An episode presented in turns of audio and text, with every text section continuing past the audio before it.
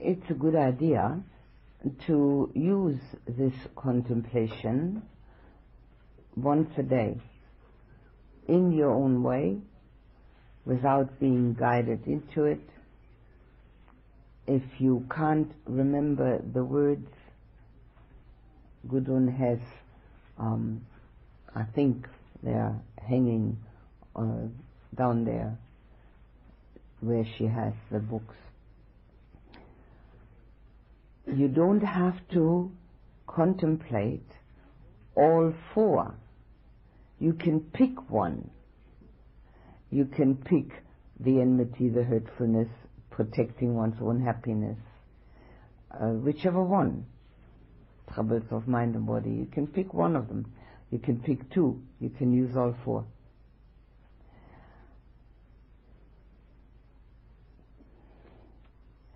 And also, after you've done that contemplation for yourself, always think of other people, wishing them the same happiness that comes when you have seen how to let go of the unpleasant aspects. So always think that you want to also have others be equally happy. You can use this contemplation in your individual meditation time. You can spend as much or as little time as you like on it. It's entirely up to you. But contemplation goes hand in hand with meditation. It is an, a very essential aspect of the meditative path because it does show us things which we don't usually want to look at or think we have no time to look at or don't make the time would be better. And here we have the time. And here we have also the guidance of the Buddha's words, so it's an excellent opportunity. Having learned it in a meditation course, it's very common that one can continue to do that outside of the courses too. As I said, the mind is habit prone. It will do this habitually. And we don't need any special occasions to contemplate enmity and hurtfulness.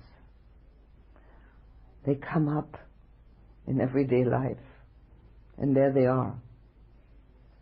And if we have some key words to help us, like letting go or don't blame the trigger, we have these key words, we know, uh-huh, here's something to do. And when we do find that in ourselves, it's an occasion for joy. When we find any of these things within, we can be happy to have found it. Because if we don't find it, we can never get rid of it. And very often we do think we haven't got it. It's the other people that's got it. Not us. But that doesn't help us. So it's really a wonderful opportunity to see more clearly the word vipassana means seeing clearly insight. Literally translated, seeing clearly. On this path of purification, we have heart and mind. And we'll first talk about the purification of the heart. And then and another, on another occasion, we'll talk about the purification of mind. Now, we have already broached the subject of the purification of the heart through this contemplation. But we'll get it a little more exact by finding out what the Buddha had to say about it. He said that there are only four emotions which are worth having. And they're called the Brahma Viharas. Now, Brahmas are the gods, and the Viharas are the abodes. So they are the heavenly abodes, literally translated. It doesn't mean that we have to go to heaven. It also doesn't mean that we have to have any kind of God-like figure. What it means is that when we practice those four supreme emotions, then we will find that it's heavenly within ourselves. It's a different proposition from the ordinary, everyday, worldly kind of feeling, which we all know. In the ordinary, everyday, worldly kind of feeling, we are dependent upon our sense contacts. We want to see and hear, taste, touch, smell, and think something pleasant. And when we do, we feel all right. But for how long? And then that sense contact is gone and we need a new one.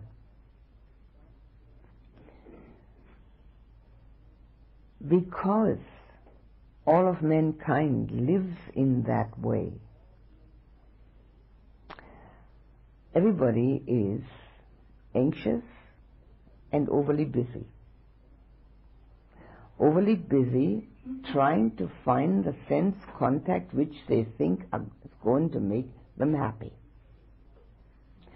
And there's no gainsaying the fact that it will for a very short time. The Buddha called it the lowest grade of happiness. He did not deny the fact that there are sense contacts which make us happy. It would be foolishness. He was the most pragmatic of teachers. But he said it's the lowest grade. Not only because we have to constantly search for it outside for ourselves, but also because of the dependency we have and because of the fact that the sense contacts are so short-lived. They are prone to change because of necessity. We can't keep looking at the same thing. We can't keep hearing the same thing. We can't eat constantly. That's a horrible thought. We can't ever think the same thing constantly. They're not capable of that. So there's no way we can embed that happiness within ourselves without having to search for a new outer impact. Now I think it is quite clear that happiness is something within ourselves. But most people who don't practice a spiritual path never think of it that happiness lies within, embedded within our own purity and doesn't need any sense contact. In fact, sense contacts are troublesome. Just think of meditation for a moment you sit in meditation and you hear noises, well, that's disturbing. You look at something, that's disturbing. Should you be eating or smelling or getting bothered by touch contact, all that's disturbing. And worst of all, thinking. Certainly disturbing. These are our sense contacts. Now meditation leads to inner calm and peace And all those sense contacts are contrary to it. Which doesn't mean that we won't have any sense contacts when we are treading a spiritual path. On the contrary, we will have them. But having understood how very fleeting they are, they aren't going to be priorities. They are just going to be happenings. And another thing which is going to happen is that we'll be grateful for those that are pleasing. Very often, people take them for granted and only get irate if they get unpleasant ones. As if there had been a guarantee at our birth that we're only going to have pleasant sense contacts. Nobody has that guarantee. Now, some people, we say, are very lucky. They have more pleasant sense contacts than others. It's not really lucky. They're having good karma. We'll talk about karma at another time. We can say lucky if we like. But for most people, we could say, as a generality, that it's 50 50. 50 pleasant, 50 unpleasant. And that's doing quite well. If it doesn't tip the scale downward, we're doing all right. If it doesn't go the other way and we get 60 unpleasant and 40 pleasant. So that is something also that we can contemplate, that we can investigate. How dependent am I on my sense contacts for my happiness? And can I depend on them? Or do they produce anxiety? The anxiety, first of all, of loss, and the anxiety of not being able to repeat them the repetition of our sense contacts is something that creates also difficulties because what we found pleasing one time will not be so pleasing the next time and we need to enlarge its scope which happens to people who can indulge in anything and haven't realized that their sense contacts are not going to make them truly happy. And when they can indulge in anything, in the end, there is either totally fed up with whatever it is they were looking for, or they realize there must be something else. When we realize there must be something else, the Buddha called these four supreme emotions the second stage of happiness. Altogether, there are four, four stages. This is the second one. With the first one, he kept advising to calm the senses, not to make them a very um, important aspect, to be grateful when the good things happen to us to realize that it's due to our good karma and not to depend on them and rather put our attention on the second aspect of happiness, namely the supreme emotions. The supreme emotions are four. We usually call them loving kindness, compassion, joy with others, and equanimity. We'll talk about the first one first. Loving kindness is the kind of love which we might call pure. It is something which is very rare amongst people. The reason for that is that we haven't actually learned about it. we haven't heard about it. It's an unknown quantity. we have any number of institutions in any country that teach us to use our mind. There are no institutions anywhere that teach us how to use our heart. So we have to learn it by ourselves. It's learnable. There's no question about it. But we do need the Buddha's guidance. We need some guidance.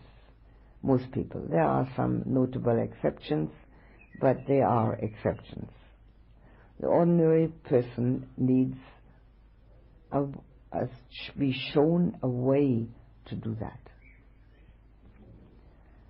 Well, the first thing, of course, is that loving kindness meditation, which we did last night and which we'll be doing every night in a different way with different symbolism and out of which you can pick the one you like best or make up one yourself. These are only suggestions. You can do what you like. But there's one thing which I'd like to emphasize. Start every meditation and also every contemplation with loving kindness for yourself. In whichever way you like to do it. Now we did a best friend last night. We'll do a different one every night. Whatever way you like to do it, but always start like that with your meditation. Don't forget. It's very easily forgotten, and very often when I question people, have you remembered? They haven't. So put it in the computer and so that you can always get at it. Loving kindness for myself. I'm my own best friend. That's, of course, only one part of the whole um, practice. The reason people have difficulty or even are not even acquainted with what it means to love in purity is the fact that we want to be loved. Soon as we want to get something, it's no longer pure. And people want to be loved they want to find somebody that's going to love them. And then we kindly consent to love them too. And then very often we examine that we don't do it any more than the other one. Sort of put it on a scale, as if one could do that. And get pretty upset if we think that we are the ones that are loving more than the other ones. Which may not even be true. The other one may not be quite as verbal as we are, or may not be able to show it so well. But it's totally immaterial. It has really nothing to do with the purity of our emotions. In fact, it is beset with anxiety because we think that we are dependent upon one or two or three other people in order to be able to love, which is absurd. There are six billion people on this planet, and we pick one, two, or three, and then if we don't have those, we can't love. It's an utter absurdity, and yet nobody thinks of it. There's a totally different aspect embedded in our hearts. There is the quality and the ability to love in everyone. And we have probably all experienced it. We've probably all experienced being able to love someone. But what we've also experienced at that time is wanting to have that person around wanting to be loved by that person, wanting to have equality of love, wanting to make sure that that person doesn't get lost. And all of that produces fear because we know very well that people change their minds and their hearts, that people get lost because they die, that we may not be there where they are. We know all these things. We try to hide from them, or we allow ourselves to be anxious and fearful. When we allow ourselves to be anxious and fearful, our whole inner mood, our whole inner being is anxious and fearful. And it's much more difficult to be peaceful and joyous. And we're anxious and fearful because we realize that that what we need in order, or we think we need, in order to express our heart quality of love can be lost any moment. We're dependent upon an outer condition.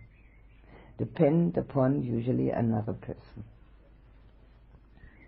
People can die any moment. Every mother of small children knows that very, very apparent and strong anxiety. Loves her children dearly, but is totally anxious that they stay alive, don't get sick, do well, um, pass all the exams, and uh, come to no harm. And so it's a constant fear. And what they miss is the joy of pure love. It totally miss out on it. It appears once in a while. And they, of course, think at that time it's due to the outer condition which has arisen. One of the kids has done especially well. So it's wonderful for one day. And then the same anxiety again. But it's not only with kids, it's with partners, with everyone that we think we need in order to love. We don't need anybody in order to love. We are able to love. And only then, when we realize that we are able to love and practice that, then we lose that fear and anxiety. As long as we have that fear and anxiety, we're clinging, we're hanging on. And clinging is the opposite of letting go. So it's entirely opposed to our spiritual well-being. It's opposed to our spiritual growth. It's exactly that which keeps us bound in fetters. The Buddha was married before he became the Buddha and had a little son. And when the little son was born, he called him Rahula. And Rahula means the fetter. He knew very well what that meant to have a little son. He went and found the answer and then passed that on to his family. And it is said that Rahula also became enlightened when he was uh, more grown up. We are fettered by our wish to get something and to keep it. There is no way we can keep anything. It's impossible. At least on our deathbed, it's all going to go. But usually it goes before that. And most people have had occasions to find that that which they wanted to keep disappeared particularly persons. The fear which arises, the fear of loss, is very often not conscious. We're subconsciously afraid. If we recognize it, then we can also recognize that fear is part of hate. Doesn't mean we hate that person, not at all. It just means we hate the idea of the possibility of loss. So the love is extremely impure because it's beset with the opposite. It doesn't have that pure heart quality that it could have, which would make us ourselves happy and peaceful. I think everybody knows that situation where even with old established habits, there is still this kind of emotional dependence. We are dependent upon the emotion of others, their approval. We are dependent upon their finding us acceptable. And very often, what we do is to create a situation within ourselves just in order to be acceptable. That's extremely unpleasant. It's more than unpleasant. It blocks all spiritual development because it makes us appear to be what we don't really want to be. So there's a real dichotomy there within our feelings. And all because we want to be loved. Now sometimes people would like to have somebody love them and they can't find anybody. And they think that's tragic. Or they had somebody and lost that person. And then all of a sudden they think they're no longer lovable, which is absurd. Just because one person changed his or her mind doesn't mean that one's no longer lovable. One is just as lovable as one has been before, or unlovable. No, no difference at all. So there's a remedy for all that. And it's so simple that one wonders why the whole world doesn't know it anyway. But the simplest things are very often those that escape us because the Buddha said we have convoluted minds. We think in circles. And these circles are created by us for an ego support system. We want to have a support for the fact that we are really someone, whatever it is we'd like to be. Maybe we'd like to be considered beautiful, attractive, handsome, clever, intelligent, whatever it may be, what we like to be considered as. And we're looking for that support system. And because of that support system that we're looking for, our minds go around in circles. How can we find it? Once we give up, let go, to try to find that support system, it'll be much easier to find the remedy the remedy is instead of looking, searching, hoping to be loved, is to love. It's so simple, it's almost ludicrous. To love ourselves. And that is a practice, that is a way of working with our emotions for which we need no special time, special course. We need to hear hear about it. Most people need to hear about it. But we don't need anything special. Every person that comes within our orbit that we confront is a field of practice. In Pali, a field of practice is kammatthana, and usually we call kammatthana the meditation subject. So we can look at each person as our meditation subject for loving kindness meditation. It doesn't matter who it is. Anyone. In essence, we're all alike. And to pick and choose those whom we care to love or care for and those we don't makes life far more complicated than it needs to be. But we need to learn that. So what we can do is we can start practicing here. Lots of people around. And uh, even though we don't talk to them, we have already made up our minds what they're like. we know exactly which ones we like and which ones we don't. So we can start loving them regardless. Regardless whether they move around in their meditation or whether they cough or whether they uh, eat too much or too little, it's totally immaterial. We can start working on that.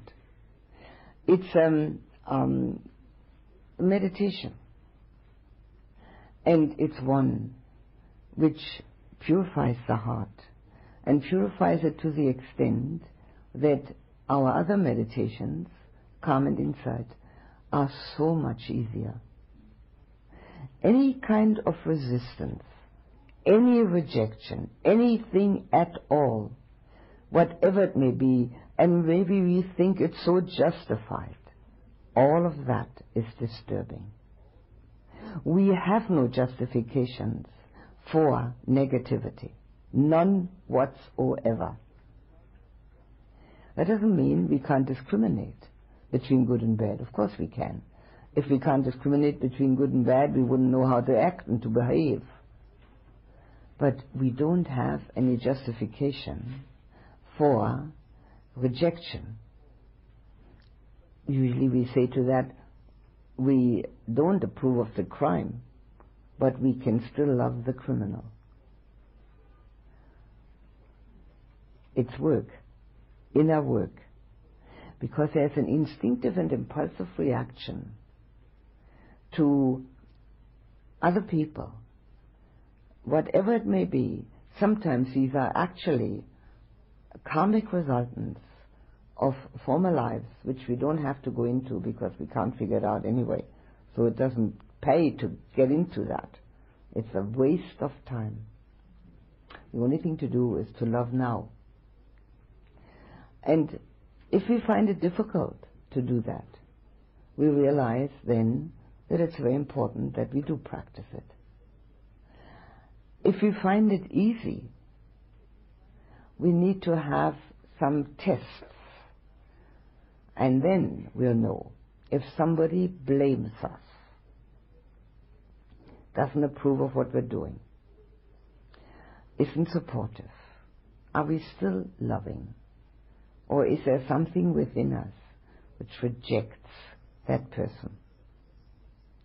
Which rejects maybe the whole situation, our reactions become negative. Sometimes it's quite easy to love certain people, especially little kids, small ones. They're cute, we can love them. We can love somebody who's very kind and polite. But how about that person that is none of those things? Are we then making differences? It helps to know, and this is the next one of those supreme emotions, and we'll talk about that at another time. It helps to know that there isn't a single person alive that doesn't have dukkha, that doesn't have some troubles of mind or body. Even if they're smiling, cracking jokes, looking fine, they've still got it. Existence is dukkha. And why? Because everybody wants something. And whatever it is produces anxiety.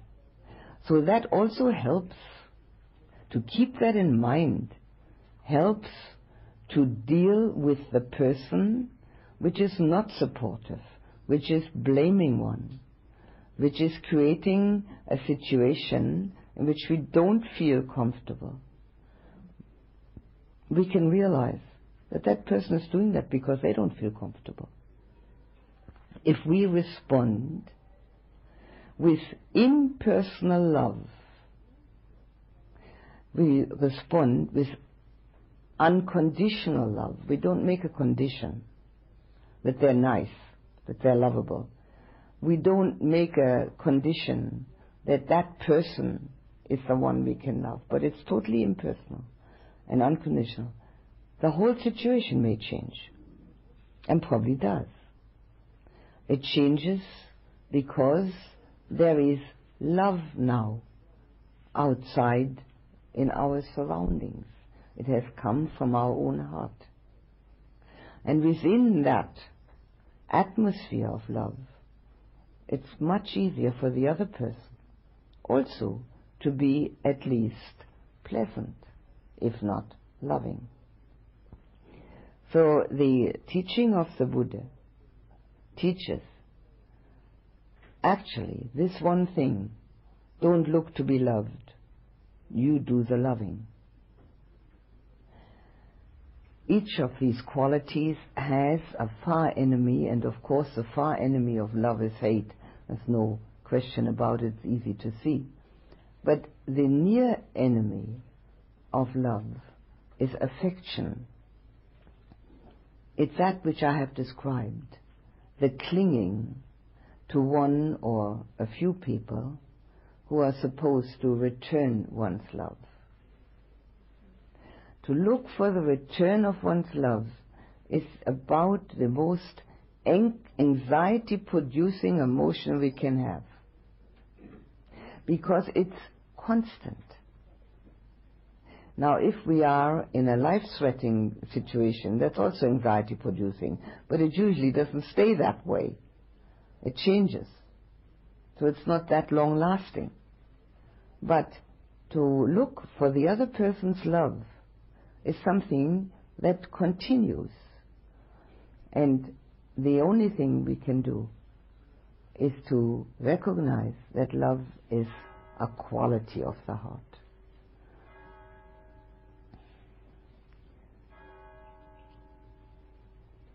It's a quality of the heart.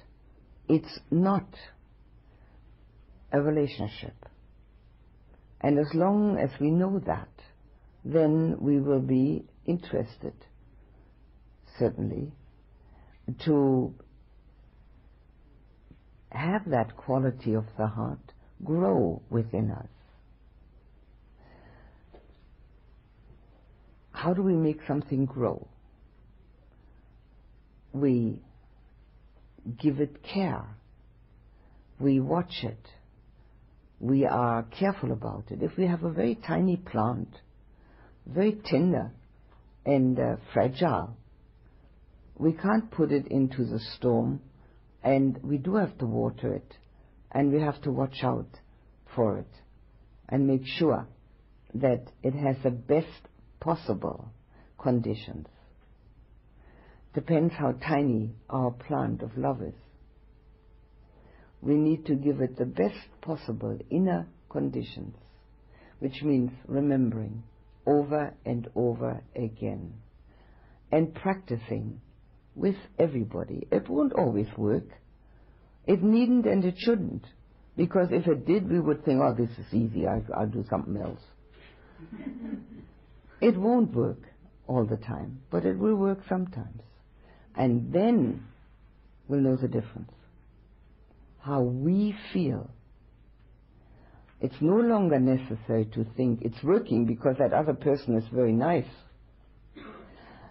We can see that it's working because we made it work. And then we know how important that is. This is one step on the purification of beings.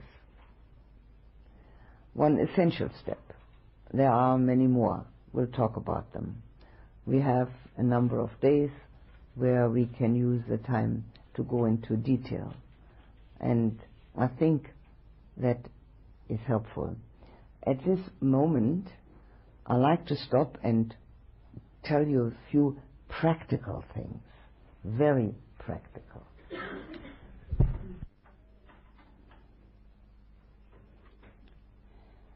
There are two things I should have said about the questions which I didn't. If you want to write the question in German, that's perfectly all right. It's more problem for me to translate it into English.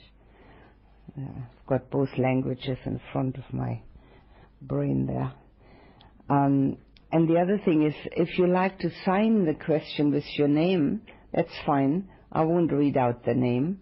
And if you don't want to sign it, that's just as well. It doesn't matter. I won't read it out. I'll just read out the question. So, um, either way is fine. And German is fine too. I had one that was half and half. That's fine too.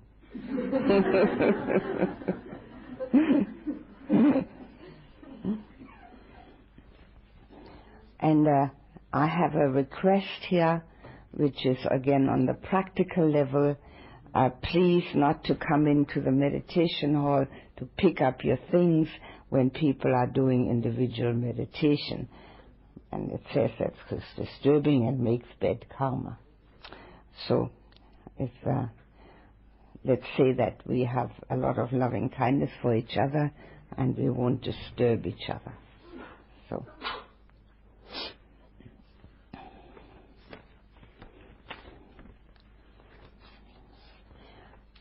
There's a, a, question here which often comes up, and there isn't um, really much to say about it. I'll read it out. People often ask me whether Buddhism is hostile to women. I never know how to answer. Please explain this to us. Um, well, one of the best things maybe to say is that if the Buddha would be, or his teaching would be hostile to anything, it wouldn't be a very spiritual teaching, would it? So the hostility would most certainly not come from the Buddha nor from his teaching. It would come from misinterpretation and from personal prejudice. So it's not the uh, the teaching wouldn't be meaningful if it was hostile to anything.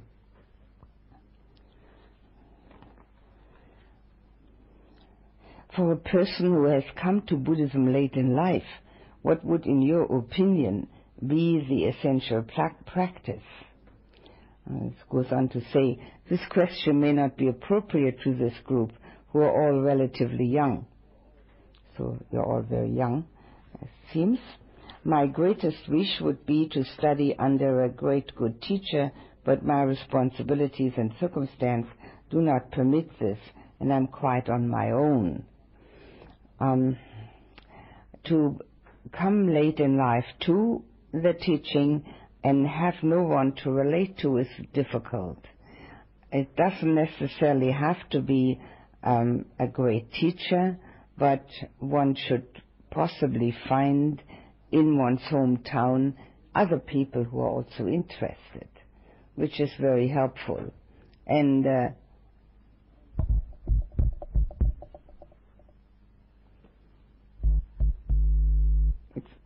all right. So, um, and usually one can if uh, birds of a feather flock together. One can usually find people who are interested. It's not easy to find a great teacher, and then who knows who is a great teacher. We say to that, only a Buddha knows a Buddha. Because an enlightened one knows an enlightened one, because he knows what it's like. We know what it's like to be angry. We've been angry, so we know when somebody comes in is angry. But how do we know what it's like to be enlightened? So how do we know what it's a great teacher? But uh, um, like-minded people are very, very helpful. And uh, the other thing, uh, when it's late in life, then we are going to do um, another contemplation, and that is about the nature of decay, disease, and death. And uh, I'll talk about that too, about death. And uh, those three are actually the three messengers, or given that name, that when the Buddha, before he was a Buddha, saw them, he uh, had the determination to find a way out of that particular human dukkha. So they were the messengers that spurred him on. So decay, disease, and death are very important contemplations for anyone and everyone. They're called the daily recollections for everyone. We will do them together. I will explain them more. Because even to be young is no guarantee to stay alive. If one goes to a cemetery, and it's very interesting to go to a cemetery and look at the tombstones, one can find the dates of death from one hour to over a hundred years, any age at all. In Buddhism, death is a karmic, or long life or short life, a karmic resultance. But we will talk about that particular topic at another time in detail. So this is one very um, helpful practice, especially since when one is old, one can assume to be dead sooner than if one is very young. And uh, so that's um, important. In one's hometown is also very helpful.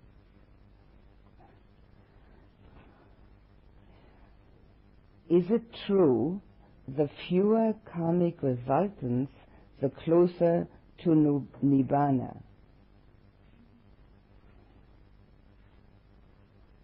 I think the answer is just plain no. I can't quite see the connection. Is it more helpful to aim to decrease karmic resultants or to aim for non-self? Oh, I see the connection now. Um, if it is helpful to aim to decrease karmic resultants, what are the best ways of doing it? Um, I would forget that totally, to decrease karmic resultants. There's no such thing. Uh, it's a misconception. Um, to aim for non-self, uh, yes, if one can call it that, I wouldn't quite call it that like like that, but I see what it's meant. And yes, and if there is the actuality, the perception and the reality of nobody sitting within, no karma. But karmic resultants can still happen if the karma that was made was heavy. As an example, Mahamoggallana, the left-hand disciple of the Buddha, Sariputta, right hand, Mahamoggallana, left hand, the two greatest disciples, um, both enlightened. Mahamoggallana was killed by robbers, bandits, and it says in the scriptures that his bones were pulverized. And the other monks went to the Buddha and said, How is it possible that such a pure and um, enlightened being as Mahamoggallana had such a death? And the Buddha said, in his last life, he instigated the murder of his parents. He didn't do it himself, but he instigated it. And that's such heavy karma that even enlightenment will not um, negate that. Enlightenment has the effect that there are no new karma resultants because there's nobody there that's making karma, which is quite logical and easy to understand. But the old karma, in this case, still worked. So I wouldn't give this any thought at all we don't have any idea what we did last time or the time before or the time before that, and it's totally immaterial. Since we don't remember what we did last time, we also have no idea what we're going to do next time, so we'll practice now. And the only thing that's of any uh, interest really is if there's an understanding of what non-self means, and I haven't mentioned it in this course yet, of course. We will get down to it at one stage, but at the moment there might be quite a few people who are at sea when we talk about non-self. That, yes, But aiming for that, you can't aim for something that isn't there, can you?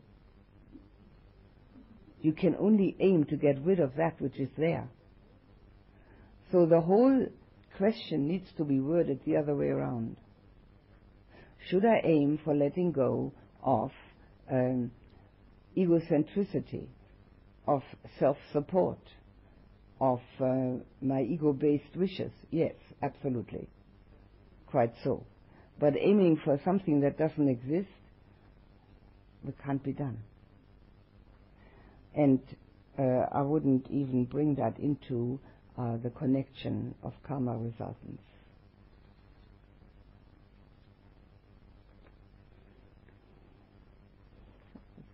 Handwriting? Oh, yes, that belongs together. It goes on. It's the same handwriting.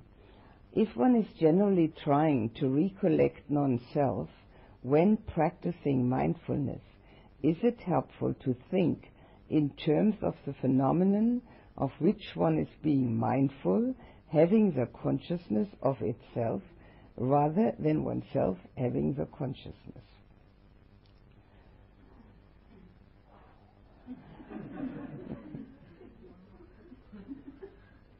it's not exactly mindfulness, is it, what's being described here? Mindfulness has four foundations, and we will certainly talk about them. And none of them has to do with recollecting non-self. Mindfulness, mindfulness means to be in the moment, here and now, at this particular moment. And to know what one is either doing, feeling, the mood, or thinking. And to look at a, another phenomenon, which most likely is supposed to be a person, I guess. No. Mindfulness is for oneself. So I think maybe instead of uh, going any further on this question, I will um, leave it go until we are talking about mindfulness itself the four foundations of mindfulness are quite explicitly given by the Buddha, and they are body, feeling, the moods we're in, and the content of thought. So if our content of thought should be non-self, one would assume that that person is enlightened. No other person can have non self as a content. One can think, I am thinking of non self, but that's not non self. That's just a thought process then. And it doesn't really have the expected effect so we'll talk about mindfulness um, at another stage. Oh, that, that belongs together too. It's again about phenomenon. Probably. If one labels, perceives a phenomenon as beautiful, has one gone too far and become caught in craving? Or can we perceive phenomenon as beautiful in the moment without wanting to extend or repeat them, could the beautiful be seen as pleasant feeling? No, most certainly not. The mind consists of four parts, and when we have a sense contact, the next thing is feeling. And feeling, well, while we might call beautiful feeling as a way of expressing oneself, it isn't what is happening. What's happening is pleasant, unpleasant, or neutral. So feeling is one of those three. And if it's pleasant, the label most likely can be beautiful if a pleasant feeling has arisen. And if the label is beautiful, it would most likely happen that the reaction is, I want to have it, I want to keep it, I want to be near it. The reaction can be otherwise, but that is the most usual one. So as we go along, getting to know ourselves better, we will have a better um, insight into what's happening. And I actually wanted to talk about also about these four steps in the mind, which are sort of um, broached here, not quite in that order, but I'll put them in order, and want to mention them with respect to the sitting. The sitting posture, especially if one does it for quite a while every day, very easily, if one hasn't practiced it, becomes uncomfortable. There's no doubt about it. Some people are lucky and their limbs are more flexible and uh, they don't have the discomfort. Others get the discomfort very soon and very easily. Now, what to do with that? And this is really a part also of this question here. The first thing that we need to do with the uncomfortable sitting posture is not to react impulsively, but to get back to the initial happening, which is touch contact. The initial happening in the sitting posture is touch contact. Whatever limb is hurting, it's been touching. The next thing that happens is feeling. In this case, unpleasant. The next thing that happens is that we label it painful, pain, awful, whatever, whatever labels we have on hand. And the next thing that happens is a reaction. The reaction is, I can't meditate. This is terrible. I'm going home, unless home is so far away that it doesn't really pay to do that. But, uh, or I'm not coming back in here, it's much too uncomfortable. Or must be very unhealthy to sit like that. And uh, I should have brought that chair I always use at home. Whatever, whatever reaction there is. Now, this is the way it works. And we should be totally aware of this sequence. Because this is a sequence we use all day long and nobody is accepted. Everybody uses it. Sense contact, feeling, label, reaction. Now here we had beautiful. Okay, maybe it was a rose bush. Just let's assume it was a rose bush. Rose bush gives a pleasant feeling. Mind says, instead of rose bush, says beautiful. The next reaction is, maybe I should pick a few and put them in my room. Would look much better there. Or, I'll plant one like that. Or, I'm going to find out the name of this particular rose. Very nice rose. I'll have one. Bush like that or a whole lot of thoughts about this particular thing that created a pleasant feeling that has been labeled as beautiful and that we don't want to totally let go. We enjoy it. There's no reason why we shouldn't enjoy a rose bush. There's no reason why we shouldn't be aware of the fact that there is unpleasant feeling in the sitting position. But what we should do is we should know our reactions. They're automatic impulses and they are pre-programmed. And once we get to know that program that's running in our mind all the time, then at the opportune time, we can change the program. But if we don't know there's a program, how are we going to ever change it? So if we have the sitting position, which is uh, actually more important at the moment than the rose bush, isn't it? And it's happening that we have this unpleasant sensation. Not move impulsively.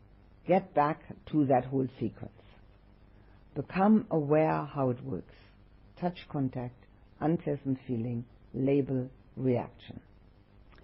And then drop the reaction and get back to the breath. And anybody can do that for one minute, two minutes, maybe three minutes, maybe twice, maybe three times. And then the mind will probably say, This is all very interesting, but I can't sit like that. Move carefully and slowly and change your position. Change it to something that will be appropriate and acceptable for either the rest of the time or whatever it is, the next 10 minutes or whatever you think you can handle. But it's not appropriate to grit one's teeth, to be in misery, to recognize meditation as misery producing, and to even think, I'm going to show them I can sit through this. As nobody needs to be shown anything. This is not um, at all anything where we have to prove ourselves. This is something where we have to recognize ourselves, not prove ourselves. So the four sequences, the four steps in Pali, the mental khandhas, the khandhas, in English they're called the aggregates, the mental aggregates. It's not a very meaningful word, is it? It's in German, it's also not any more meaningful than that. So, the four constituents of the mind, maybe that's more meaningful, huh? Know them. Get to know them. And see how they operate always. Either on the side of, I want to get rid of, or on the side of, I want to get it. Now sometimes the feeling may be neutral. And then it's not getting rid of, and it's not wanting to have. It's more a matter of not being aware, because there are the same four constituents of the mind working also. They're always there. Now, in order to make a change,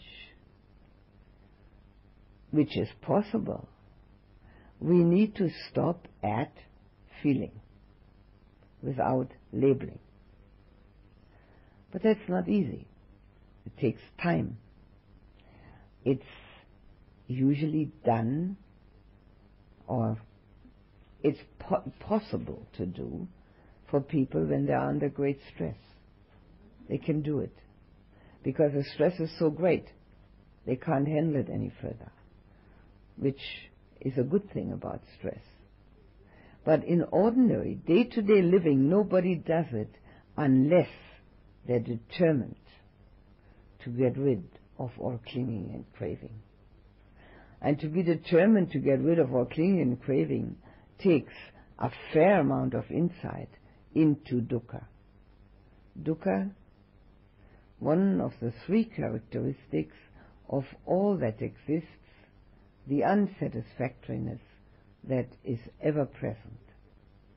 If we have a fair bit of insight into that, then the determination arises to no longer respond in that pre-programmed fashion, but to learn to let go. It's a long time process. It doesn't go overnight. It's a process of learning. And it's a process of recognition. So the first thing we can do is recognize how it works. In the sitting, in the uncomfortable uh, situation, when there is unpleasant feeling, it's very easy. Very easy to recognize. And that is all that can be required of us to do at this point. Neither is it correct to react impulsively, nor is it correct to grit one's teeth and suffer. Both are extremes. The Buddha's path is the middle way. Extremes are not the way to practice. So when we recognize these constituents of the mind, we've taken a great step into insight. And as I explained before, we're doing both. We're doing calm and insight, or at least we're trying both, I should say. Calm and insight. And so the insight into the way our mind works is extremely relieving because when we see that, we can know immediately everybody's mind works like that. We're not singled out for more dukkha than others, or we don't have a favorite position anywhere. The human mind works like that. It has those four parts. Now, in the Buddhist discourses, these four parts are mentioned many times. In the Abhidhamma, which is the uh, philosophical uh, explanation of the, uh, his discourses, there are actually given 89 constituents of the mind. But we can't hope to remember 89, can we? But we can remember four. It's not difficult. Sense contact, feeling, perception, which is labeling, reaction, which is either wanting to keep or wanting to get rid of. And we can notice another thing when it's unpleasant that the mind becomes quite negative. It doesn't like what's going on. Even the things which have nothing to do with the sitting position. It just becomes negative. And it knows quite well that it's due to the fact that the body has no comfort. And yet, it can't do anything other than respond. And this is also interesting to know. Now, it's not, mm, doesn't mean that we can change that immediately. What we are really trying to do is the recognition of it. The Buddha worded it like this. He said that an unenlightened person has two arrows that he gets um, sh- uh, shot with or that he gets hurt by. And an enlightened person has only one, one arrow that he gets hurt with. Now, the two arrows that are leveled at us are body and mind reacting. The enlightened one also has unpleasantness, sickness of the body, but mind not reacting. So even the body is sick, even the body has pains, the mind is at ease. So this is sort of like the ideal.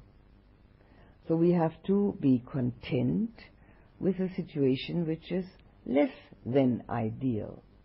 We respond with the mind to the unpleasantness of the body. That's the way it is. But we should make quite sure that we recognize that. That we don't think that this is the ultimate in being. This is just being human, that's all. And being human contains problems. No question about that. So this recognition of the mind responding to unpleasant feeling is another very helpful way of getting to know oneself. And those four constituents of the mind, which always work in the same sequence and which are with us all the time and operating all the time. And with that, we also can recognize that our senses don't have the feelings, nor the labels, nor other reactions. It's all in the mind. Our ears can just hear sound. The ears don't know that these are church bells. All they know is its sound. The mind translates that into church bells. And one person will be able to have pleasant feeling and we'll label that and say, very nice, and react to it by enjoying, enjoying it. Another person will have unpleasant feeling and will label it much too loud and will react to it by wishing it were over. So even hearing the same thing or seeing the same thing will not produce the same effects. And the eyes can only see color and shape. They can't see rose. They can't see woman or man. The mind says that. One of the ways we can prove that to ourselves is if we have this in hand, we all know it's a clock. There's no question about it. But if we give it to a small child, they might start nibbling on it. Lobby looks like a chocolate biscuit. When we see it as a clock, our feeling is fairly neutral. The child sees it as a chocolate biscuit, it might actually want it, to eat it. Finds out it's not edible, and then it gets irate, and throws it away and then we don't have any clock anymore.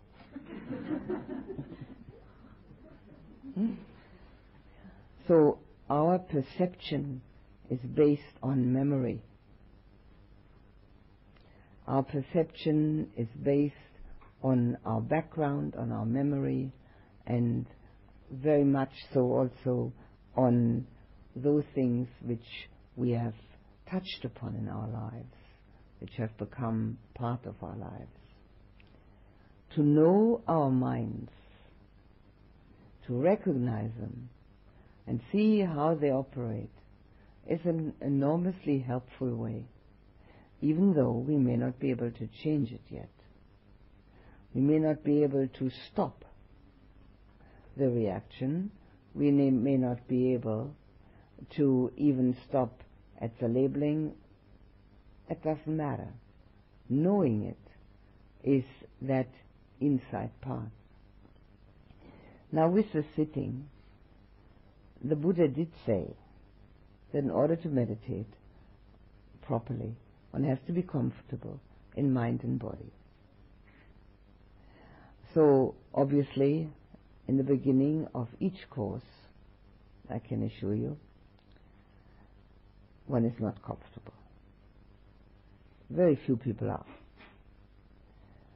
If you find that you can't possibly meditate at all because the mind is reacting to the discomfort all the time, take a chair. Nobody has to prove anything. If you find that you can do it half and half, do it half and half. Half on the chair, half on the floor. It doesn't matter. The uh, important thing is to recognize the mind and its constituents, and the other important thing is not to become negative. We already have enough negativities within ourselves. We don't need to increase them through discomfort in the meditation.